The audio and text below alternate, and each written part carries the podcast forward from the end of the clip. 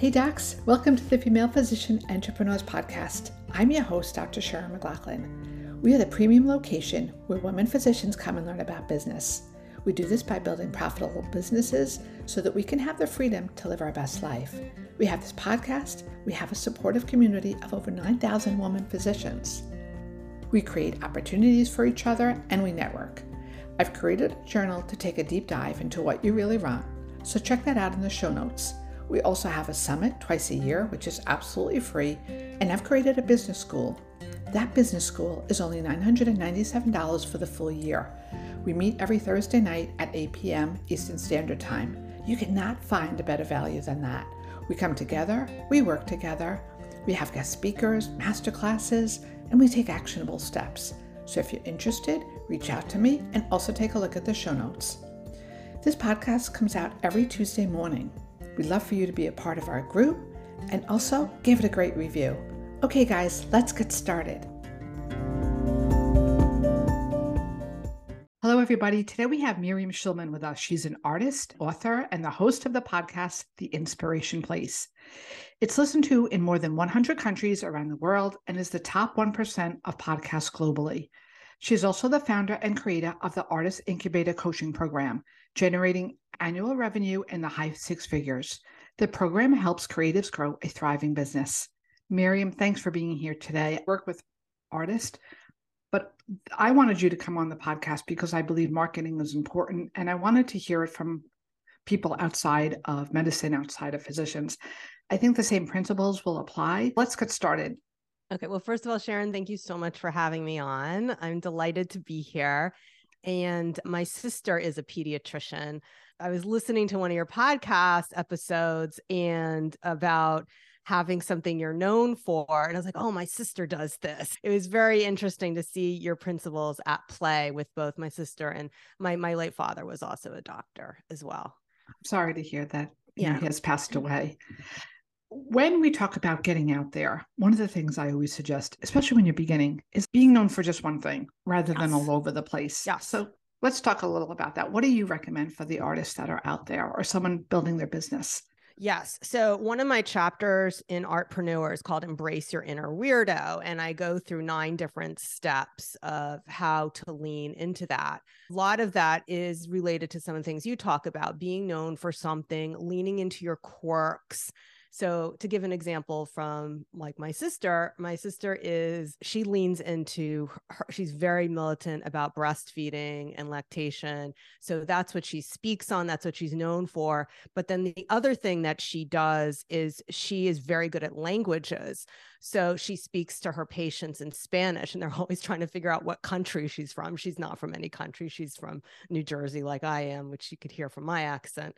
But I think it's really important for all people who are in business to be known for something that makes you stand out. What makes you special? What makes you different? And don't discount those things that maybe come easy for you or that you wouldn't think are something that matters. It all matters when you are trying to stand out and create a relationship with people, which uh, art and medicine are very similar that way people who are artists, we are, when we are selling our art, it's not just the thing, it's the relationship that people have with both the artist and the meaning behind your art.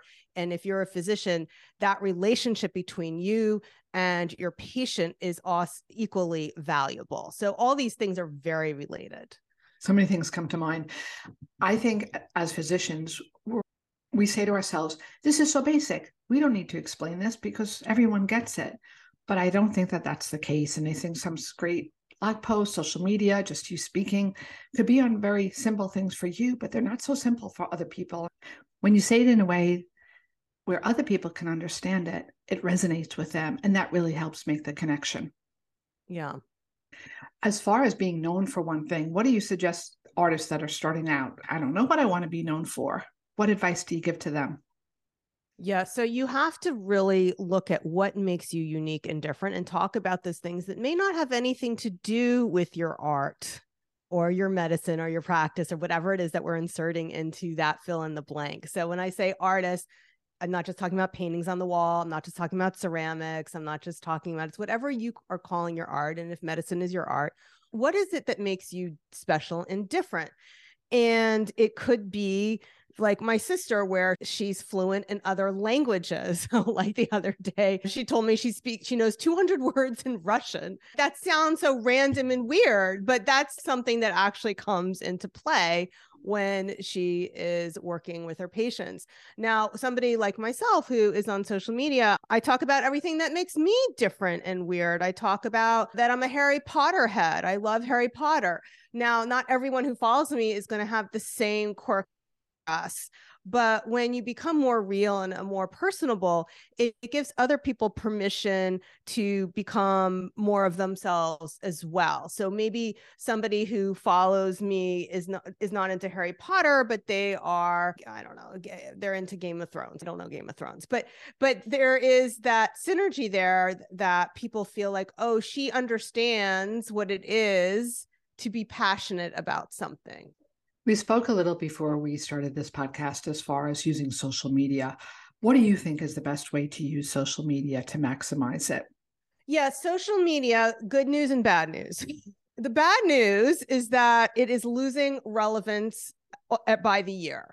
So even when I started writing my book, the average person could expect to have an engagement rate on Instagram of 1% by the time I got to editing that portion of the book, it had dropped to 0.6%. Now, influencers are doing a little better. Their engagement rate is 1.18%. Now, I don't know about you, Sharon, but these that seems like a lot of work to only reach 1% of the people who are following you. Now, of course, people who have small followings, they may see a larger percentage because the people who are following you actually know you. Maybe they're your friends. But so why is this good news? I said it's bad news and good news. The good news is if you are not great at social media, now this may be different than what you've been telling people or other people have been hearing on this podcast. Don't worry about it. It's not the most important thing you can do. It's the not. most important thing you can do is build relationships. And that is something that's available to all of us. So everything that worked prior to social media still works. In fact, it works even better because people are looking for connections with real people and they crave that. Such a good point, Miriam. How do you suggest people make connections, whether it's in the art world or physicians? This week, I actually have a podcast coming out as far as reaching. How do you reach out to people? What are your suggestions on that? Okay, so I'm going to talk about the basics. So, social skills 101. And unfortunately, that's something that has also dissipated over the years, especially due to the pandemic. But I don't know if it was so great even before that. So, this applies to both artists and physicians. So, when somebody walks into, I'm going to do a general, somebody walks into a store, you'd like to be greeted when you walk in a store. Hi, I'm Sharon. What's your name? I don't know how many times I walk into a store and people are trying to sell to me and they haven't even bothered to ask my name. Now, some really good stores that like some of the, the either the high end stores where the salespeople are trained or some of the chains like Athleta, they'll ask you their your name, they'll write your name on the dressing room. All these details really matter. Now, let me bring this back to the physician space. How many times have I been in a physician's office where they walked in and they didn't even look at me and they're opening the laptop? And I remember the last t- the the gynecologist I quit where he says, "When was your last menstrual period?" And I said, "It was before you took out my uterus." And there was no hello, how are you? What's your name? So these social skills are kind of lost. You don't look at the computer before you say hello to the patient and say hello and say their name. I mean, this is so easy. You don't have to memorize everyone's name. You got their chart right outside the door. Take a minute and look at it before you walk in. Oh, hi, Miriam. How are you feeling? That's like, these are social skills. And this is, but this is how you build relationships. And sadly, so many people have forgotten the art of these basic things. It's really basic. And I could defend the physician by saying, oh my goodness, they're so busy. And that uh, by the same token, a lot of them want to build their businesses. So I do think it's always important to start with where we are right now. And where we are right now is if you are going into a room, if you are seeing a patient, then it's really important to that personal touch. Businesses can grow with that alone. Word of mouth. Absolutely. I mean, could you imagine if there was a little chalkboard right outside every examining room, just like there is at Victoria's Secrets and Athleta, where the nurse writes the person's first name on the door. So when the physician walks in, they already have that information. Maybe a HIPAA violation. I'd have to check into that one, but oh, probably oh, with yeah, the name. Maybe. Yeah. But like you mentioned, the chart is outside. So let's pick right. up the chart and look at the name and then carry on a conversation because that's always memorable as well. Even if it's just one thing, like I know I used to write in the chart kids, graduation, something so that I could remember and start the next conversation. Yeah, my dermatologist does that. And so she's somebody who I kept going back to, even though she didn't take my insurance. When I gave her my art business card or something, she stapled it into the chart. She would ask me how things are going. She would ask me about my kids. And this this all matters to me. You know, you this attention to detail when you want to make sure that somebody is checking you to make sure there's no melanomas on you. The fact that they've also paid attention to your personal life makes a difference. It does. What other suggestions do you have for someone building their practice, building their business? Yeah, well, building that relationships, as we talked about, extremely important because businesses are built one customer at a time. And people are going to tell their friends, oh, I really like my dermatologist in Greenwich. It's a little bit of a longer drive, but th- this is how businesses are really made. Now, with my art business, it's been the same way. When I was selling portraits, so much of that was from word of mouth. People would commission a portrait for me. Those portraits would go out to live in the world, and they became my ambassadors. So, your patients are also your ambassadors.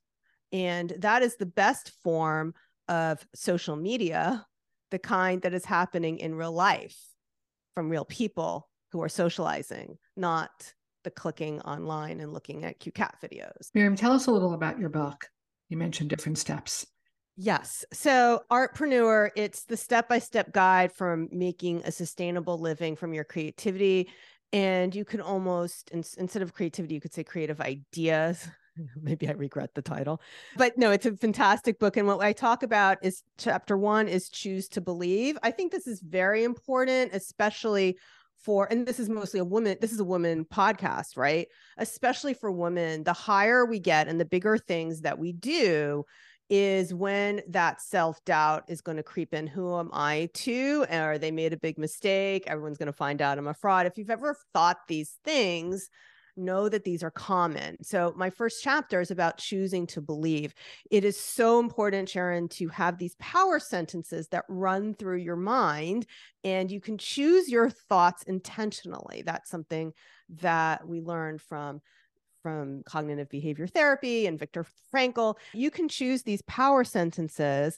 And maybe this is something that sounds, again, so basic, but so much of the best advice is basic. When you look in the mirror in the morning and you say to yourself, This is what a successful doctor looks like, this is what a successful artist looks like. You say those power sentences and you own them and you believe them. That is choose to believe, is, is really the foundation of the work that I do with artists is is helping them with that mindset because it doesn't matter how talented you are whether we're talking about art or medicine if your mindset or your marketing isn't working, you will definitely sabotage your success. Unfortunately, we've all seen in all places in the world less less talented people rise to the top of whatever field they're in and more talented people flounder. And what makes the difference is the mindset and the marketing.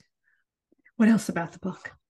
Okay so that's what the the book addresses is the mindset. So starting with choose to believe chapter 2 is my story of leaving behind wall street to become an artist. Now, anytime that anyone is looking to do something different, whether that is becoming an artist, maybe you want to start your own clinic, your own practice, whenever you do something that's new and it feels scary, our brain has evolved to keep us safe because our brain has evolved for survival rather than goal achievement. So, whenever we are doing something that's different, that's new, that's uncomfortable, our brain will come up with all the reasons why that thing won't work for us. And the smarter you are, the better you will be at coming up with those stories about why the thing won't work for you. So if you've heard yourself thinking that when Sharon's talking, or today, maybe when I'm talking, oh, that won't work for me, just know that's your fear based mind who is doing the talking in that moment. I call these this the voice of doubt rather than an excuse because when we come up with these stories, we don't perceive them as excuses. We perceive them as real, as facts. But a lot, most of the time, they're really just stories that our brain has made up to keep us in the cave. Now, unfortunately, yes, there may be tigers outside of the cave, but there are also snakes in the cave. So that's really what I'm talking about in Break Free of the Golden Handcuffs is really breaking free of whatever is keeping you ordinary and safe and keeping you from reaching to that next level of extraordinary. So many of us, we crave the ordinary because we feel safe being ordinary and we miss out on being more extraordinary. And there's a more extraordinary life waiting for all of us. I love that quote. Anything else about the book you want to mention before we finish up? Yeah, I think that you talk to your physicians about building a list, building an email list. Is that right? Yeah, I do. I always encourage that because I don't like relying on other platforms other than okay. your own website, blog, podcast. Okay, so that is another place where you'll definitely find the commonality. We went through those those two things. There are really five foundations to building a thriving business that applies to all businesses, whether it's art or medicine.